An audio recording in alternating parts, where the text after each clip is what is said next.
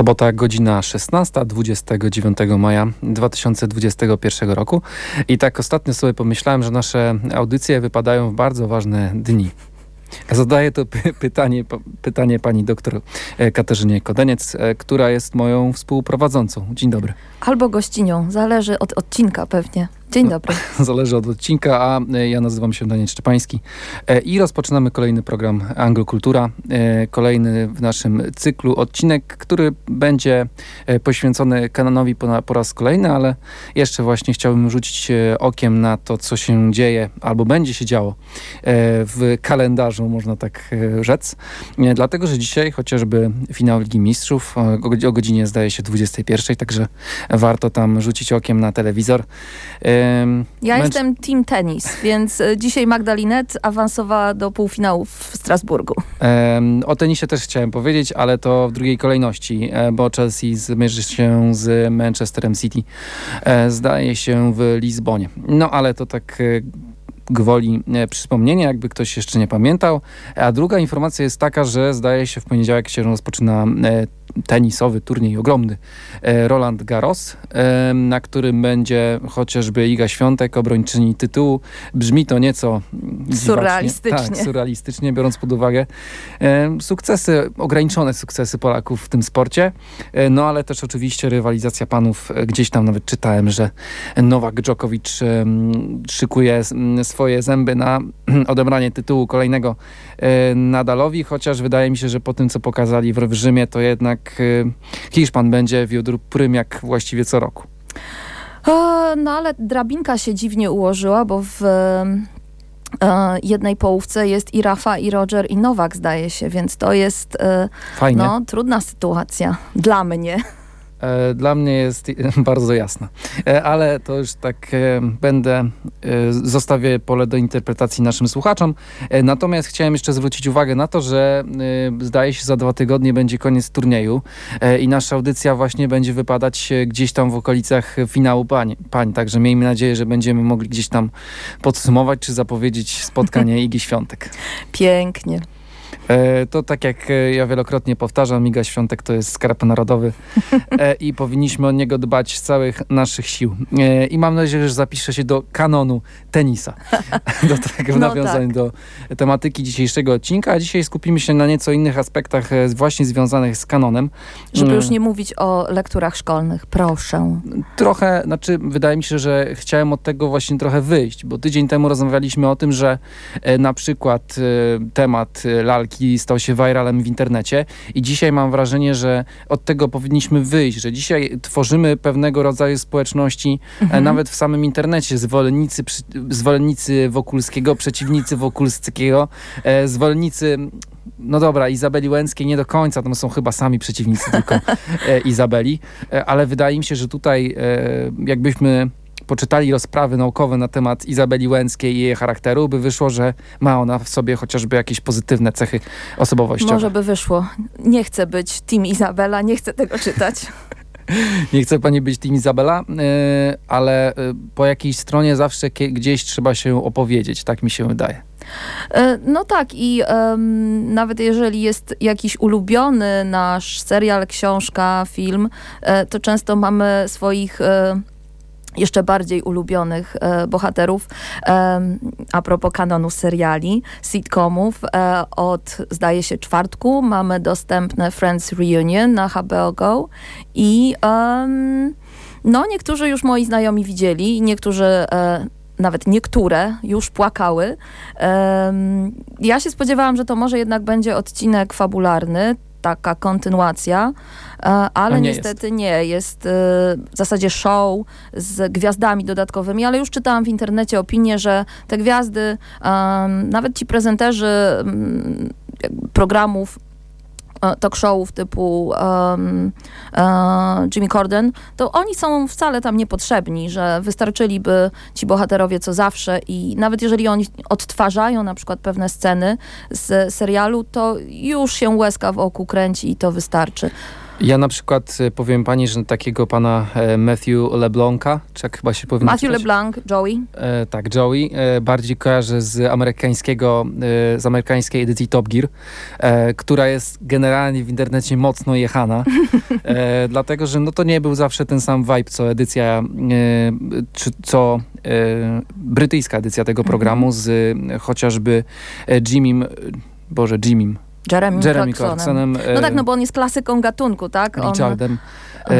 I, I tą całą banderą, e, która gdzieś tam zmieniła swoją nazwę na e, The Grand Tour, e, który też jest, można, który też można oglądać za pośrednictwem innego serwisu streamingowego. Zdaje się, Amazon ma prawa do pokazywania tego spektaklu. Natomiast co chciałem powiedzieć to, że możemy właśnie znaleźć właściwie na każdej płaszczyźnie takie dzieła, które są mocno komentowane przez właściwie cały czas. No tak, i tak jak pan powiedział, wokół nich tworzą się wspólnoty i ludzie porozumiewają się hasłami, cytatami z danego serialu. E, I no z jednej strony to tworzy pewną więź, pewne, um, pewne forum do komunikacji, e, no ale z drugiej strony ktoś inny może się e, poczuć wykluczony w takiej konwersacji. E, aczkolwiek ja e, ku swojemu zaskoczeniu odkrywam, że nastolatki na przykład wciąż oglądają Friendsów i wciąż się ekscytują tak jak moje pokolenie albo osoby nieco starsze. I Przecież ten serial jest archaiczny. Przecież już były komentarze, że jest i seksistowski, i homofobiczny, i e, wiele innych zarzutów padało, e, takich właśnie kulturowych, e, no ale też jest świadectwem swoich czasów. jeden z moich studentów pisał o nim pracę licencjacką i właśnie e, doszliśmy do wniosku, że mm, bardzo przedstawia realia Ameryki e, tamtych lat e, i nie tylko właśnie te kulturowe, ale również społeczne i ekonomiczne. E, no i jakby wiedza na ten temat, co jest ważne w serialu, tworzy właśnie taką jakąś um, tkankę wspólnoty budowanej na tym serialu. No to widzi pani, wydaje mi się, że to wszystko nie, ta, ten odbiór tego dzieła nie zależy od liczby lat, którą ktoś ma, mm -hmm. bo ja nie mam lat naście, e, a na przykład ten serial mi się nie podoba. Uważam, że tak jak pani no powiedziała, też... jest archaiczny i taki no nie wiem, na siłę robiony czasami, mam takie wrażenie. No może niektóre fragmenty w niektórych sezonach. E, ja to niestety tak mam, że e, jeżeli coś polubię, to nawet jeżeli to się hałowate robi, mówiąc bardzo brzydko, tak jak niektóre odcinki czy, czy końcówka The Big Bang Theory, e, to ja wciąż to lubię. Ja wciąż mam do tego sentyment, wciąż to oglądam i, i wybaczam twórcom serialu bardzo wiele. No tutaj też można dodać do tego pewnego rodzaju okoliczności i tak jak pani powiedziała, sentymenty, tak? Czyli nawet nie chodzi o samą treść czy przekaz danego dzieła, mhm. tylko okoliczności, w jakich ja je konsumowałem, konsumowałam. Mhm. E, słowo konsumowałem, konsumowałam jest bardzo y, adekwatne, aczkolwiek trochę odziera to, co ja powiedziałam z tego całego romantyzmu tworzenia wspólnoty, niestety.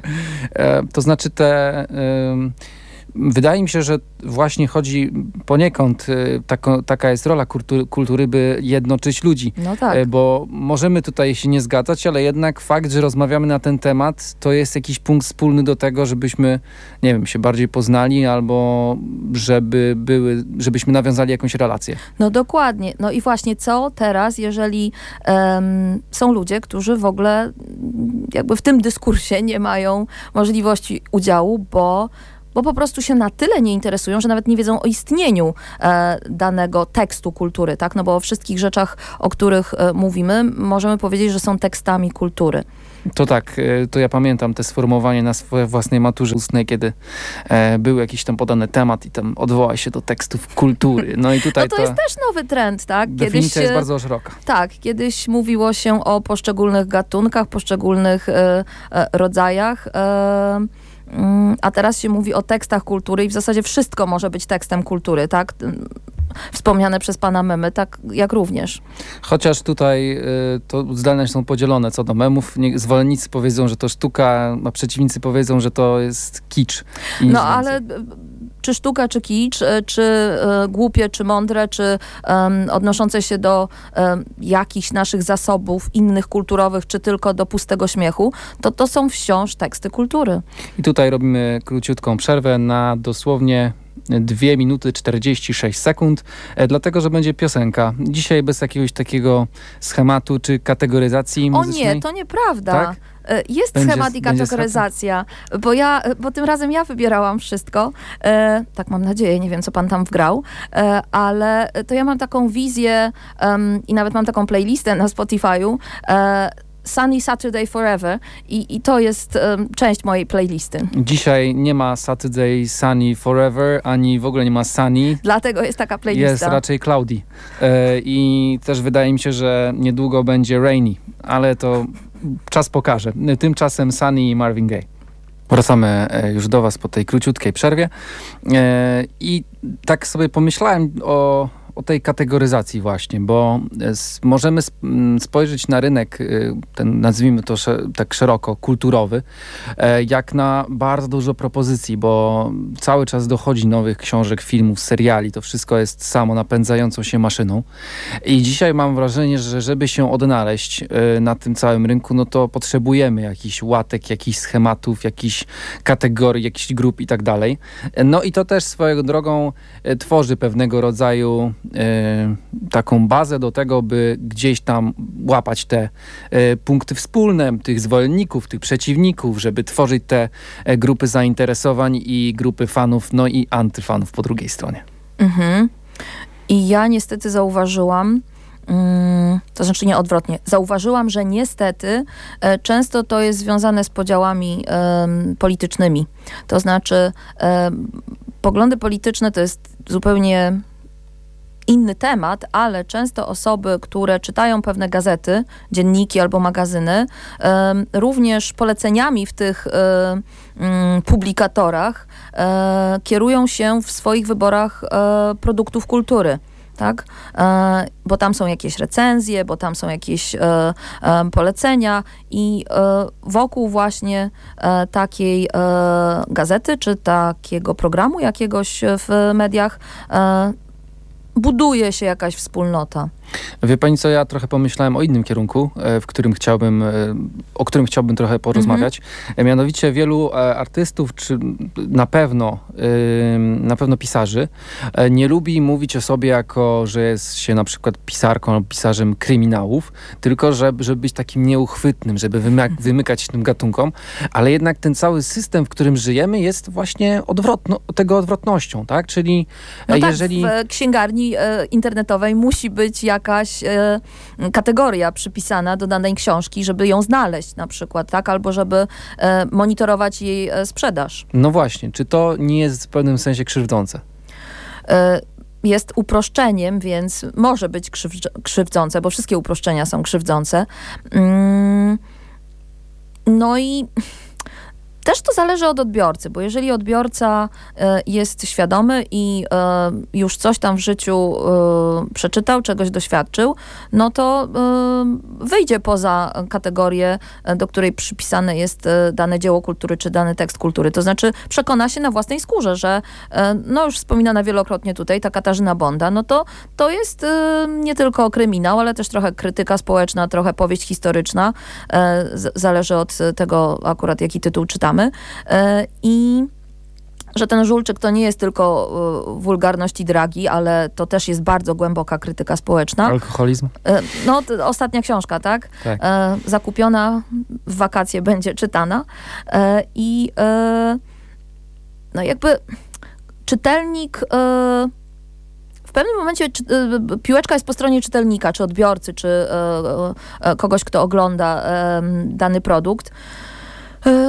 No i trzeba się pogodzić z tym, że niektórzy czytelnicy łapią się na te kategorie i łatki, a niektórzy czytelnicy rozszerzają sobie swoje pole eksploracji. No tak, ale tutaj jeszcze ja bym dodał jedną, e, jeden element, mianowicie, e, że część powiedzmy nie łapie się na łatki, tylko czyta na przykład z zainteresowaniem tam ten blurb, na którym jest napisane, że historia ma wiele tam bardzo ciekawych wątków, że jest bardzo rozbudowana, tak jak w przypadku Bondy chociażby. I potem wchodzi się na takie forum internetowe, nawet te najbardziej popularne w Polsce i czyta się opinię, że a, za długie opisy, a to powinien być kryminał, a to nie jest kryminał, tylko to tam taka powieść bardzo długa, ma 600 stron, jest milion opisów, milion bohaterów. Ja nikogo nie mogę zapamiętać. To jest mm, słabe. Idę, idę czytać, idę czytać Christie. To, to co no pani by chciała jest, powiedzieć na ten temat? I to jest y, niezależne od języka, bo ja dokładnie takie opisy Bondy czytałam na y, stronach y, anglosaskich. Więc no coś w tym jest, ale akurat y, y, y, pani Katarzyna Bonda w wywiadach podkreśla, że tak jak szanuje swoich czytelników, którzy są jej wierni i doceniają te zabiegi literackie, które ona podejmuje, to nie zraża się takimi negatywnymi komentarzami. No właśnie to, co pan poruszył, to wciąż wydaje mi się powraca do e, tego, jaki czytelnik e, dostaje dany produkt. No bo jeżeli to jest czytelnik, który chce mieć tylko kryminał prosty, e, według schematu napisany, no to niech czyta tą Christie. No to jakby to nie jest nic zdrożnego, żeby lubić Agatę Christie. Ja też lubię. To jest pewnie kwestia ewolucji gatunku, ponieważ pewne trendy zostały zaaplikowane przez jakichś autorów już jakiś czas temu i to zaczęło po prostu brnąć w tym kierunku, że e, mamy tych różnych autorów, którzy mają swoje unikalne cechy No tak, pisania. już o tym mówiliśmy, jak mówiliśmy o prozie gatunkowej. No właśnie. Um, I e, generalnie to mi się... Tylko, tylko, mhm. tutaj jeszcze dodam, co też wpływa na to, że tworzą się te grupy sympatyków, tak. odbiorców, e, tworzą się te grupy dyskusyjne, całe te, te, to jest taka podwalina pod to, by tworzyć pewnego rodzaju środowisko. E, I to środowisko wydaje mi się, że w sposób naturalny e, dzieli się na te grupy, podgrupy i e, oczywiście dochodzi do jakichś tam, no nie wiem, internetowych utarczek, tak, komentarzy czasami przykrych, jak internetowy savoir vivre nie jest przestrzegany, ale to, co my tutaj na przykład robimy, to, że pan mnie pyta o to, co ja myślę o tym, że dajmy na to, czytelnicy nie są zadowoleni z y, kierunku, w którym Bonda idzie, no to to wszystko jest dyskusja akademicka i my mamy takie już niestety jako y, filolodzy, czy jako osoby Świadome. funkcjonujące, no tak, świadome, funkcjonujące w, w, ramach humanistyki, że tak to powiem gór, górnolotnie, my mamy skrzywienie, tak? E, studenci często mówią, że po studiach na przykład naszych zupełnie inaczej czytają tłumaczenia, zupełnie inaczej czyta, czytają literaturę. E, no ja już po, nie wiem, przeczytaniu iluś tam prac naukowych, napisaniu iluś tam artykułów, e, nie wiem, jakby zanurzeniu ta, takim w e, tym e, dyskursie akademickim, no to ja już nigdy nie spojrzę na e, cokolwiek tak samo. No i właśnie te, ten, nasza baza kognitywna determinuje, co my chcemy tam widzieć i co my jesteśmy w stanie tam zobaczyć w tych książkach, bo nawet w tej samej książce, nie wiem, Bondy, będąc zadowolonym z kierunku jej poszukiwań właśnie historycznych, ktoś może zobaczyć jakieś elementy intertekstualne do innych powieści, dajmy na to, a ktoś może tego nie zobaczyć i no i być może ten ktoś, kto nie zobaczy, jak o tym przeczyta, to się doinformuje, a może będzie mu wszystko jedno. No ja bym powiedział, że ta, ta, taka ogólna percepcja danego, danego dzieła po prostu się zmienia na taką bardziej krytyczno-analityczną. My mhm. już nie jesteśmy fanami, którzy kupują daną książkę, bo ją lubimy, tylko dlatego, że jesteśmy ciekawi, jak zostały pewne e, nowe techniki, czy tam powiedzmy nowe struktury, czy inne takie bariery e, wprowadzone. No bo na przykład słyszeliśmy opinię, że nie wiem, e, akurat tutaj ona, jakaś autorka czy autor zastosowali taki zabieg i nas to zaciekawiło, chcemy zobaczyć, jak to jest przeprowadzone. No albo inne cechy tej powieści, które gdzieś tam usłyszeliśmy, nam odpowiadają, no to sięgamy po to, ale też zauważam, zauważam mi Mam takie wrażenie, że w Polsce też mamy, czy w ogóle na całym świecie, E, kiedy mamy, e, kiedy mówimy o tych największych fanach, to oni jednak nie lubią zauważać tych wad danych powieści. E, to prawda. Dlatego czasami jak mam jakiegoś ulubionego autora, niewielu ich mam, ale kilku mam, to jak wychodzi nowa książka, dajmy na to, albo nowa płyta, to ja nie czytam recenzji. Ja po prostu staram się ocenić, czy może odczuć e, dany tekst kultury e, przez pryzmat tego, co do tej pory pamiętam i czuję na temat e, danego autora właśnie. E, później sobie mogę oczywiście poczytać i przeanalizować i dodać ten aspekt krytyczny, ale mojego ukochanego brytyjskiego autora McEwana zawsze czytam bez żadnych recenzji. Kiedyś zrobiłam jeden błąd e, i przeczytałam recenzję przed e, przed przeczytaniem książki. No i tak trochę jak do jeża do niej podchodziłam.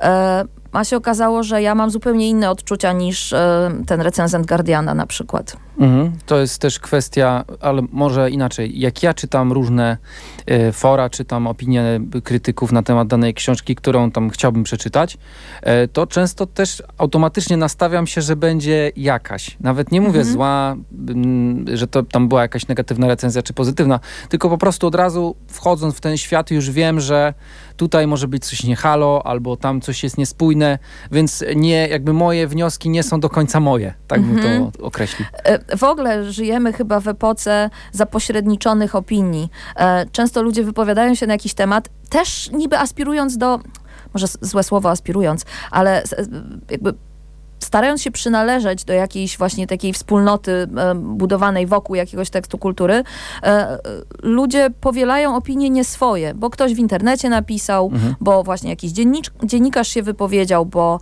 e, komuś się coś spodobało w tych komentarzach internetowych i wydaje mi się, że coraz mniej osób, ze względu na pośpiech ogólny takiego życia codziennego, coraz mniej osób dociera do sedna sprawy. Mnie się też czasami tak e, jakby łapie się na tym, że myślę coś o czymś, yy, dlatego że o tym przeczytałam, a nie dlatego, że to przeczytałam. Mhm. To jest też bardzo interesująca kwestia. E, I też e, tak myślę, że jak patrzę na to, kiedy czytałem różnego rodzaju lektury, czy nie chcę powiedzieć opracowanie, tylko po prostu książki i tak dalej, czy nawet y, chodzi tutaj o muzykę, to często sam nie widziałem pewnych elementów. To znaczy wydawało, może to będzie negatywne, co, co powiem, czy fatalistyczne, ale czasami nie byłem na tyle ogarnięty intelektualnie, żeby pewne rzeczy wyłapać. Bo... Też tak mam i czasami mnie to niepokoi i się samo biczuję, że taka głupia jestem, że nie dostrzegłam czegoś, a przecież powinnam była, bo mam jakieś tam doświadczenie, na przykład w słuchaniu czy czytaniu, ale czasami tak sobie myślę, że e, takie spojrzenie nieuprzedzone żadną wiedzą, e, czy takie właśnie, ja często wracam do tego e, sformułowania, że trzeba odczuć coś, czy jakby wejść w relację z danym tekstem, to chyba też już mówiłam że to też ma, jakby nawet nie też, to ma bardzo podstawową wartość. Mhm. Ja bym chciał jeszcze tutaj e, taki jeden wątek zahaczyć, mianowicie pewnego rodzaju polaryzację w stosunku do ewolucji. Bo e, mam tutaj klarowny przykład od razu e, do, do przedstawienia. Jest to zespół Koma, która swego czasu grała taką dosyć mocniejszą muzykę, mhm. no i przeszła tę muzyczną ewolucję w stronę bardziej takiego grania lekkiego. I jak pani zobaczy, jak bardzo były spolaryzowane w ogóle te opinie ich fanów, to jest coś niesamowitego. Obozy, e, hejterzy, e, albo z drugiej strony bardzo byli ludzie zachwyceni nową formułą tego zespołu. E, I to też teoretycznie jest normalne, ale z drugiej strony czasami ludzie po prostu przekraczają wszelkie granice. No właśnie, no bo artysta ma prawo, prawda, e, do kreacji e, w takim kierunku, w jakim sam sobie wybierze ale to, tak czasami jest, że e, artysta czy właśnie muzyk, autor staje się niewolnikiem swojego fanklubu. To mhm. znaczy e, mógłby się stać, gdyby e, faktycznie e, zapoznawał się z tymi wszystkimi opiniami, a wydaje mi się, że jednak e, ktoś jest artystą dlatego, że czuje w, sobie wolność tworzenia i e, takie mam wrażenie czy przeczucie, że większość artystów właśnie nie dba o to, że ktoś się podzielił na obozy.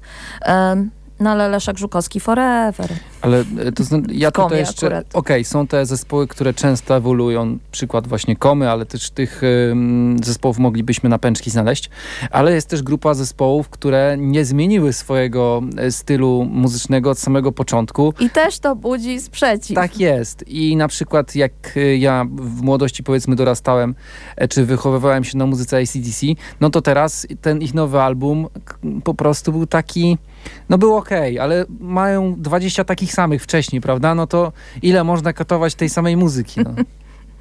E, no może oni myślą, że można, może to właśnie im sprawia frajdę.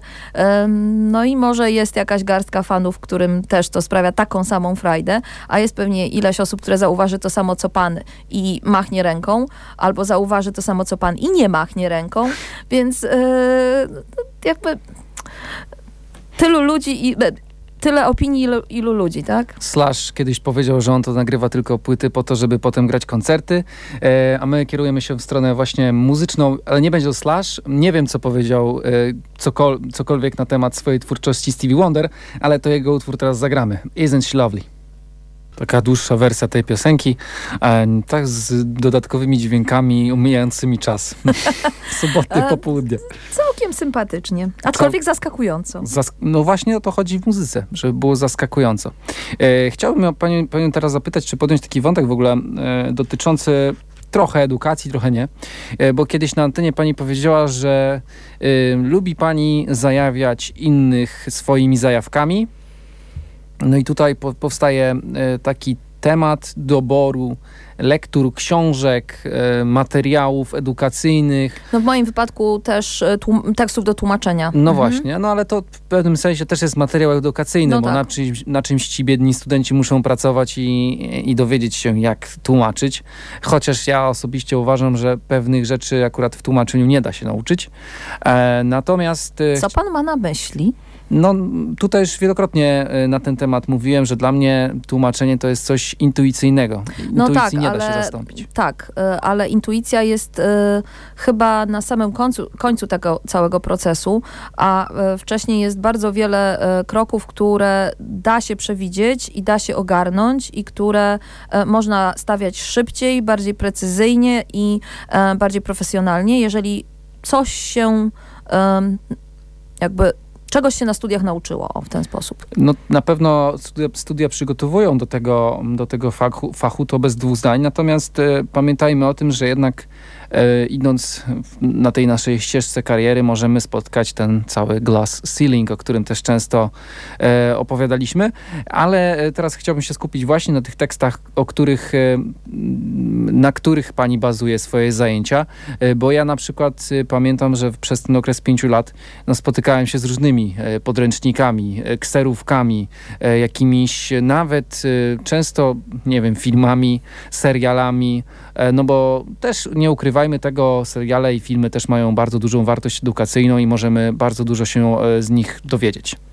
E, tak, i um, traktowanie ich jako e, źródła języka, który jest e, dobry, żywy i można rozwijać swój język w oparciu o to, e, co oglądamy, czego słuchamy, no to też jest jedna z metod edukacyjnych. Nauczyciele akademicy mają bardzo dużą autonomię. Mm, I to jest e, i wartość sama w sobie, i przekleństwo, e, mi się wydaje. E, wartość dlatego, że jeżeli mają jakąś wizję rozwoju siebie jako nauczyciela i swoich studentów, no to mogą wybierać materiały, które są faktycznie bardzo wartościowe. Nie tylko językowo, ale też na przykład kulturowo albo opowiadają o e, tematach, e, czy opisują tematy, które e, ważne są współcześnie cywilizacyjnie. Mm, bo też tak widzę obowiązek nauczyciela, żeby nie unikać tematów ważnych, współczesnych. Ale przekleństwem to też jest dlatego, że no może się zdarzyć, że te materiały są interesujące dla nauczyciela, a kompletnie nudne i e, niemożliwe do mm, jakby, jakby to powiedzieć, e, niemożliwe do... E, zrealizowania. Zrealizo nie, no właśnie szukam słowa i... Um, przychodzi mi do głowy tylko angielskie. Unrelatable one są. Znaczy mhm. nie można się do nich odnieść e, przez pryzmat własnego doświadczenia. E, no, czyli tutaj można by wymienić te wszystkie no nie chcę powiedzieć zadania takie wbijane do głowy, e, typu, że tam gap filling exercises czy coś. Takie, no ale które... nawet takie zadania można zrobić na tekście, który e, jest relatable i który mhm. opowiada o rzeczy ważnej. Może nawet e, nie dla wszystkich, ale dla jakiejś garstki studentów. W jednym tygodniu ten, a w drugim tygodniu tamten. Mhm, rozumiem. E, tylko z drugiej strony to, wie pani, no, pula tych mm, e, relatable tekstów też jest w pewnym sensie ograniczona. No jest ograniczona, ale to e, zawsze chodzi o to, żeby zmierzać w jakimś kierunku, żeby mieć jakąś wizję albo cel. To znaczy, żeby te materiały nie były dobierane e, totalnie przypadkowo, tylko żeby mm, próbować e, zwizualizować sobie profil studenta, oczywiście w nie wedle własnego widzimisię czy własnego wyobrażenia, ale um, po prostu rozmawiając ze studentami. Um, to jest jedna z dróg. E, I, dobie, I wtedy dobieramy materiały w, w, pod tym kątem, ale z drugiej strony jako e, nauczyciel już trochę doświadczony, e, no bo na uczelni pracuję 16 lat, staje się, to takie mam wrażenie, że um, mam tę moc, że mogę proponować coś, czego coś, ktoś nie zna, a, a ja uważam, że to jest wartościowe, że to jest interesujące i sposób, w jakim ja to sprzedaję, um, spowodować może, że ktoś to kupi. Um, nie od przedwczoraj wiadomo, że pasja w nauczaniu jest najważniejsza, więc y, y, taki czasami feedback dostaję, że y, no właśnie ta, moja zajawka, to moje po prostu ekscytowanie się czymś, co chciałabym studentom zaproponować, jakoś działa, tak, że oni zauważają na przykład osoby, które w życiu nie oglądały Gwiezdnych Wojen, jak sobie przetłumaczą jakiś tekst na temat Lukasa i jakichś szczegółów związanych z jego życiem, życiem, na przykład to w tym roku robiliśmy, no to z jednej strony trochę się namęczyły, e, robiąc research do tego, no bo nie miały bladego pojęcia, ale z drugiej strony no coś nowego poznały i teraz mogą sobie powiedzieć, że okej, okay, dalej nie oglądały Gwiezdnych Wojen, ale przynajmniej wiedzą, co doprowadziło do ich stworzenia i dlaczego to jest taki fenomen kulturowy, że większość osób, które znają Gwiezdne Wojny, uwielbiają je, dajmy na to. A jak pani, jak często pani zmienia te materiały, nazwijmy to referencyjne, bo e, też spotykałem wielu nauczycieli, którzy od wielu lat używają tych samych podręczników, ty, tych samych materiałów, e, tych samych, mm, ty, te same inspiracje, można powiedzieć. Mhm. I dla nich to zawsze działało perfekcyjnie i też studenci Nie czy, czy, czy uczniowie byli zadowoleni. To ściema. To, ściema. To ściema, ponieważ nawet mając ten sam podręcznik w szkole językowej, wszystkie inne materiały co roku muszę zmieniać, bo każda grupa jest inna. E, I jeżeli um, coś mam napisane, jakieś ćwiczenia dodatkowe, dajmy na to, to ja często je personalizuję, to znaczy piszę zdania o grupie, dajmy na to, więc te same struktury gramatyczne oczywiście są, ale przynajmniej część e, tych materiałów dodatkowych ja muszę zmienić. Oprócz tego, na przykład ja teraz mam trzy grupy na tym samym poziomie, z tego samego podręcznika i w zasadzie z każdą prowadzę zajęcia troszeczkę inaczej, bo zestaw ludzki e, jest e, zupełnie inny, zupełnie inna dynamika się wytwarza e, i no nie mogę tego samego robić. I ze studentami jest tak samo, to znaczy mm, na o przedmiotach związanych z tłumaczeniem mam kilka żelaznych tekstów, które pokazują pewne tendencje, pewne schematy właśnie, pewne kroki w procesie tłumaczenia. Pewien kanon. E, nie, no nie nazwałabym tego tak. E, pewną e, podstawę wiedzy na ten temat, powiedzmy, wiedzy na temat tłumaczenia i wiem, że te teksty są na tyle wartościowe, że one pokazują to, co ja chcę przekazać y, dokładnie, tak? Mhm.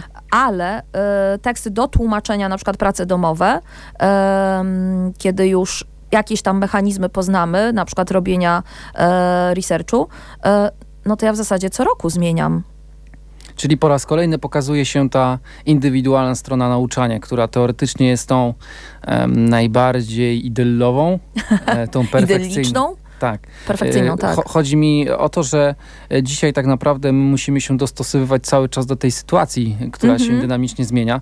No i nawet spójrzmy na to, co zostało nam, zostało nas już te ile? Półtora roku temu, tak to chyba można tak. określić, że no, przyszła taka sytuacja covidowa i dzisiaj trzeba też zmieniać y, dynamicznie te wszystkie techniki nauczy, nauczyci, nauczycielskie, tak to bym mm -hmm. ujął, e, dostosowywać się do nowych warunków i też narzucać na siebie pewnego rodzaju wymagania, bo e, dzisiaj opanowanie, um, opanowanie tych wszystkich Teamsów, nie Teamsów, tam e, Zoomów, te, te wszystkie technikalia związane z zajęciami online, to też jest w pewnym sensie wymagające rzecz. E, tak, jest to wymagająca rzecz. Ja w którymś momencie e, ku swojemu przerażeniu stwierdziłam, że komunikuję się ze studentami poprzez e, maile uczelniany i prywatny poprzez Teamsy, poprzez Messengera. Miałam grupę na Facebooku w zeszłym roku ze swoimi seminarzystami. Ten Messenger to był i grupowy, i czasami indywidualny. I um, jakby kanał komunikacyjny był otwarty 24 godziny na dobę i trochę się w tym zagubiłam. Um, zaczęłam sobie um, na początku pandemii śledzić różne fora dla nauczycieli, e, ale doprowadziło mnie to tylko do e, paniki i nerwicy, ponieważ e, tam wszyscy się prześcigali w wrzucaniu jakichś aplikacji, skrótów, gier dla właśnie kursów językowych. I ja stwierdziłam, że, że nie, ja nawet sobie kupiłam kurs e, taki e, kilkudziesięciogodzinny na temat nauczania online, którego jeszcze nie otworzyłam, a on chyba kończy swoją ważność jutro albo pojutrze, e, więc już pewnie To moje... na wakacje nie będzie, jak najnowsza książka Żulczyka. nie, to tak kilkaset złotych po prostu się zmarnowało, trudno. No ale chciałam mieć jakby taki backup, tak? Chciałam mieć taką świadomość, że jak sobie nie poradzę z tym, co sama umiem, to jakichś ekspertów posłucham, którzy wiedzą, wiedzą, co mówią, powiedzmy, na temat nauczania online, bo zaczęli się tym interesować przed pandemią, bo to nie jest tak, że nagle wszyscy zaczęli e, interesować się online wtedy, kiedy pandemia nastała. Niektórzy interesowali się wcześniej i um, są jakieś um, fajne metody um, pracy w tym środowisku wirtualnym, które są skuteczne.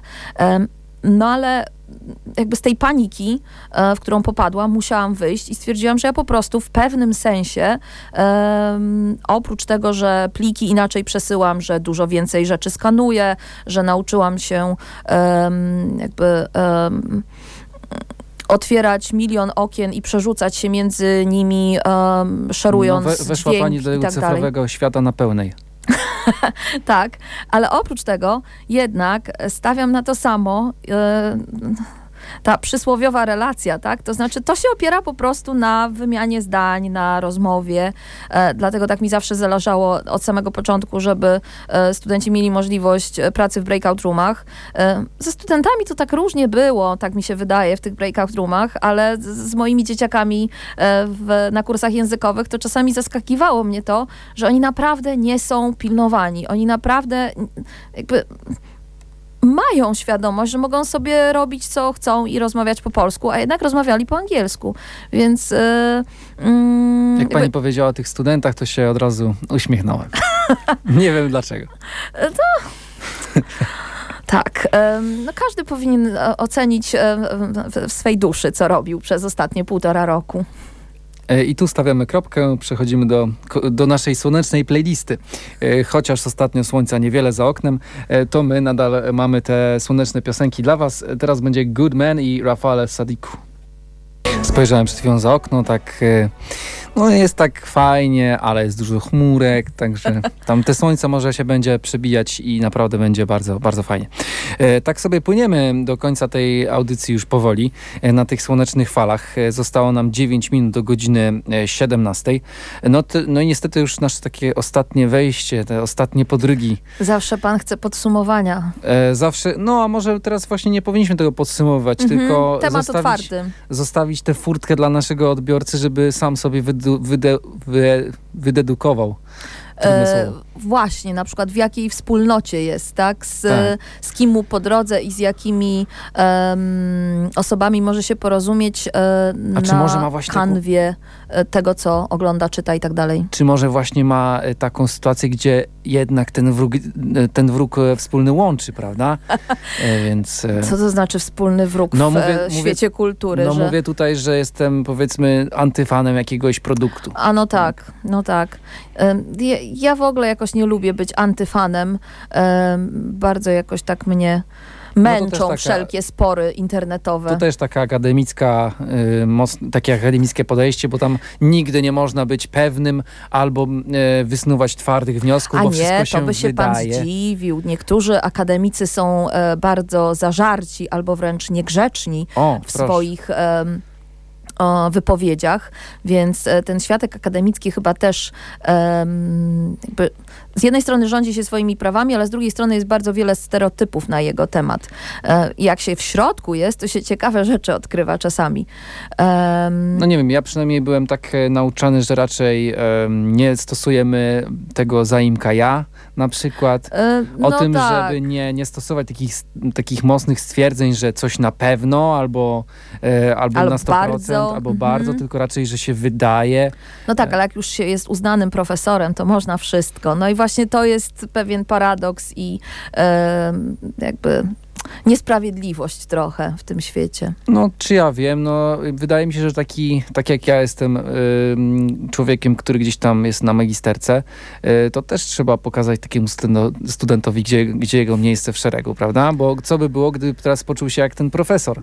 Mhm. No i tak i nie, to jest zupełnie inny temat, więc chyba go nie zaczynajmy. Ja po prostu charakterologicznie nie lubię wchodzić w spory, nie lubię um, jakichś bardzo kategorycznych sądów i mhm. e, dlatego jak czytam czasami właśnie te wszystkie dyskusje internetowe, o, o których pan wspominał na samym początku, e, to tak sobie myślę, że też się ludziom chce, że uznają za stosowne wypowiedzenie swojego zdania tylko po to, żeby je wypowiedzieć, bo wiadomo, że na przykład zostaną zaraz zakrzyczani.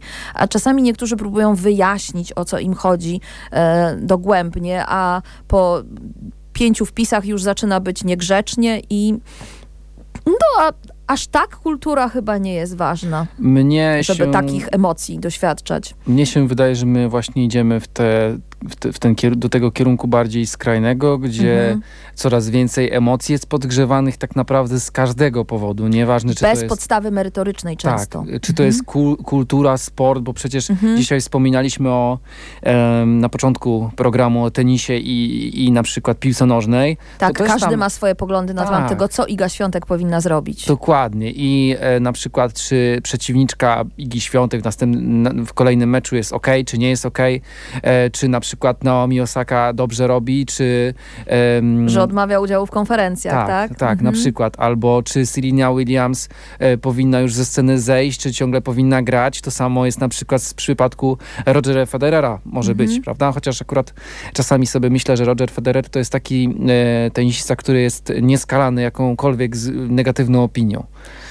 no może niektórzy uważają, że jest tak idealny, że aż niemożliwy. No Więc, właśnie. No i ja czytałam jego biografię i tam na początku było, że on trochę był takim bad boyem, że wcale nie mm. był mhm. taki grzeczny i e, wcale nie był taki miły i on czasami w niektórych wywiadach też o tym mówi. No właśnie, a z drugiej strony e, tej, można, te, tej kurtyny, tej, tej sceny mamy Nowaka Dżokowicza, który jest znany z pewnego rodzaju kontrowersji, który rozpala te emocje wśród swoich fanów i antyfanów, no i tam się potem wrze prawda? To wszystko się grzeje. Ale moim zdaniem to jest celowy zabieg, bo on dzięki temu jest popularny. E tak, ja jestem niestety idealistką i nie chciałabym wierzyć, że to jest cel, celowy zabieg. Ja bym wolała wierzyć, że on jest po prostu okropny. E, to jestem antyfanem. Tu jestem antyfanem, to prawda. Nie wdaję się w internetowe dyskusje, ale bardzo się e, zwykle cieszę, jeżeli nie wygra. To jest okropne, naprawdę. No tak jak zapowiedziałem, on tutaj e, mówi, że będzie e, w najlepszej formie na Rolanda Garrosa. To za ale, tydzień skomentujemy. Ale z drugiej strony to co, co innego ma powiedzieć, że no słuchajcie, Rafa jest e, świetnym zawodnikiem, nie, będę, nie mam do niego podjazdu, przegram A oprócz Nowaka tam jeszcze jego ojciec się pojawia. Tak? Tak, i tam on czasami feruje bardzo um, takie surowe wyroki, że na przykład Rafa już się skończył i mhm. um, momentami to bywa niegrzeczne. Ja to na zawsze się śmieję, jak pokazują te boksy i zawsze jest y, pokazana małżonka Jelena zamiast tam trenera czy kogoś, prawda? No to to też jest pewnego rodzaju kreacja wizerunku i um, te, te takie doda dodatkowe smaczki. O, a jak na przykład, y, chociaż nie wiem, czy oni do siebie wrócili, ale na pewno byli w związku e, Svitolin, Svitolina z Galem Monfisem. No przecież są zaręczeni. I zawsze jak jedni, jedna e, albo druga osoba z tej pary. z tej pary właśnie gra na korcie, to ta druga zawsze jest gdzieś tam poszukiwana na trybunach. No Patrzcie, tak, oni bo, oni się, bo oni się rozstali, a później się e, e, zeszli na nowo i, e, i będzie ślub. E, I tym pięknym, pozytywnym akcentem kończymy dzisiejszy program, e, bo też nie chciałbym, żeby tutaj, żebyśmy bardzo wchodzili w te plotkarskie sfery, e, bo dzisiaj było naprawdę bardzo merytorycznie. Przez ostatnie, przez ostatnie 57 minut byli z wami Kasia Kodeniec i Daniel Szczepański. Słyszymy się za tydzień o tej samej porze, a na koniec też oczywiście słoneczna piosenka Tom Jones i Strange Things.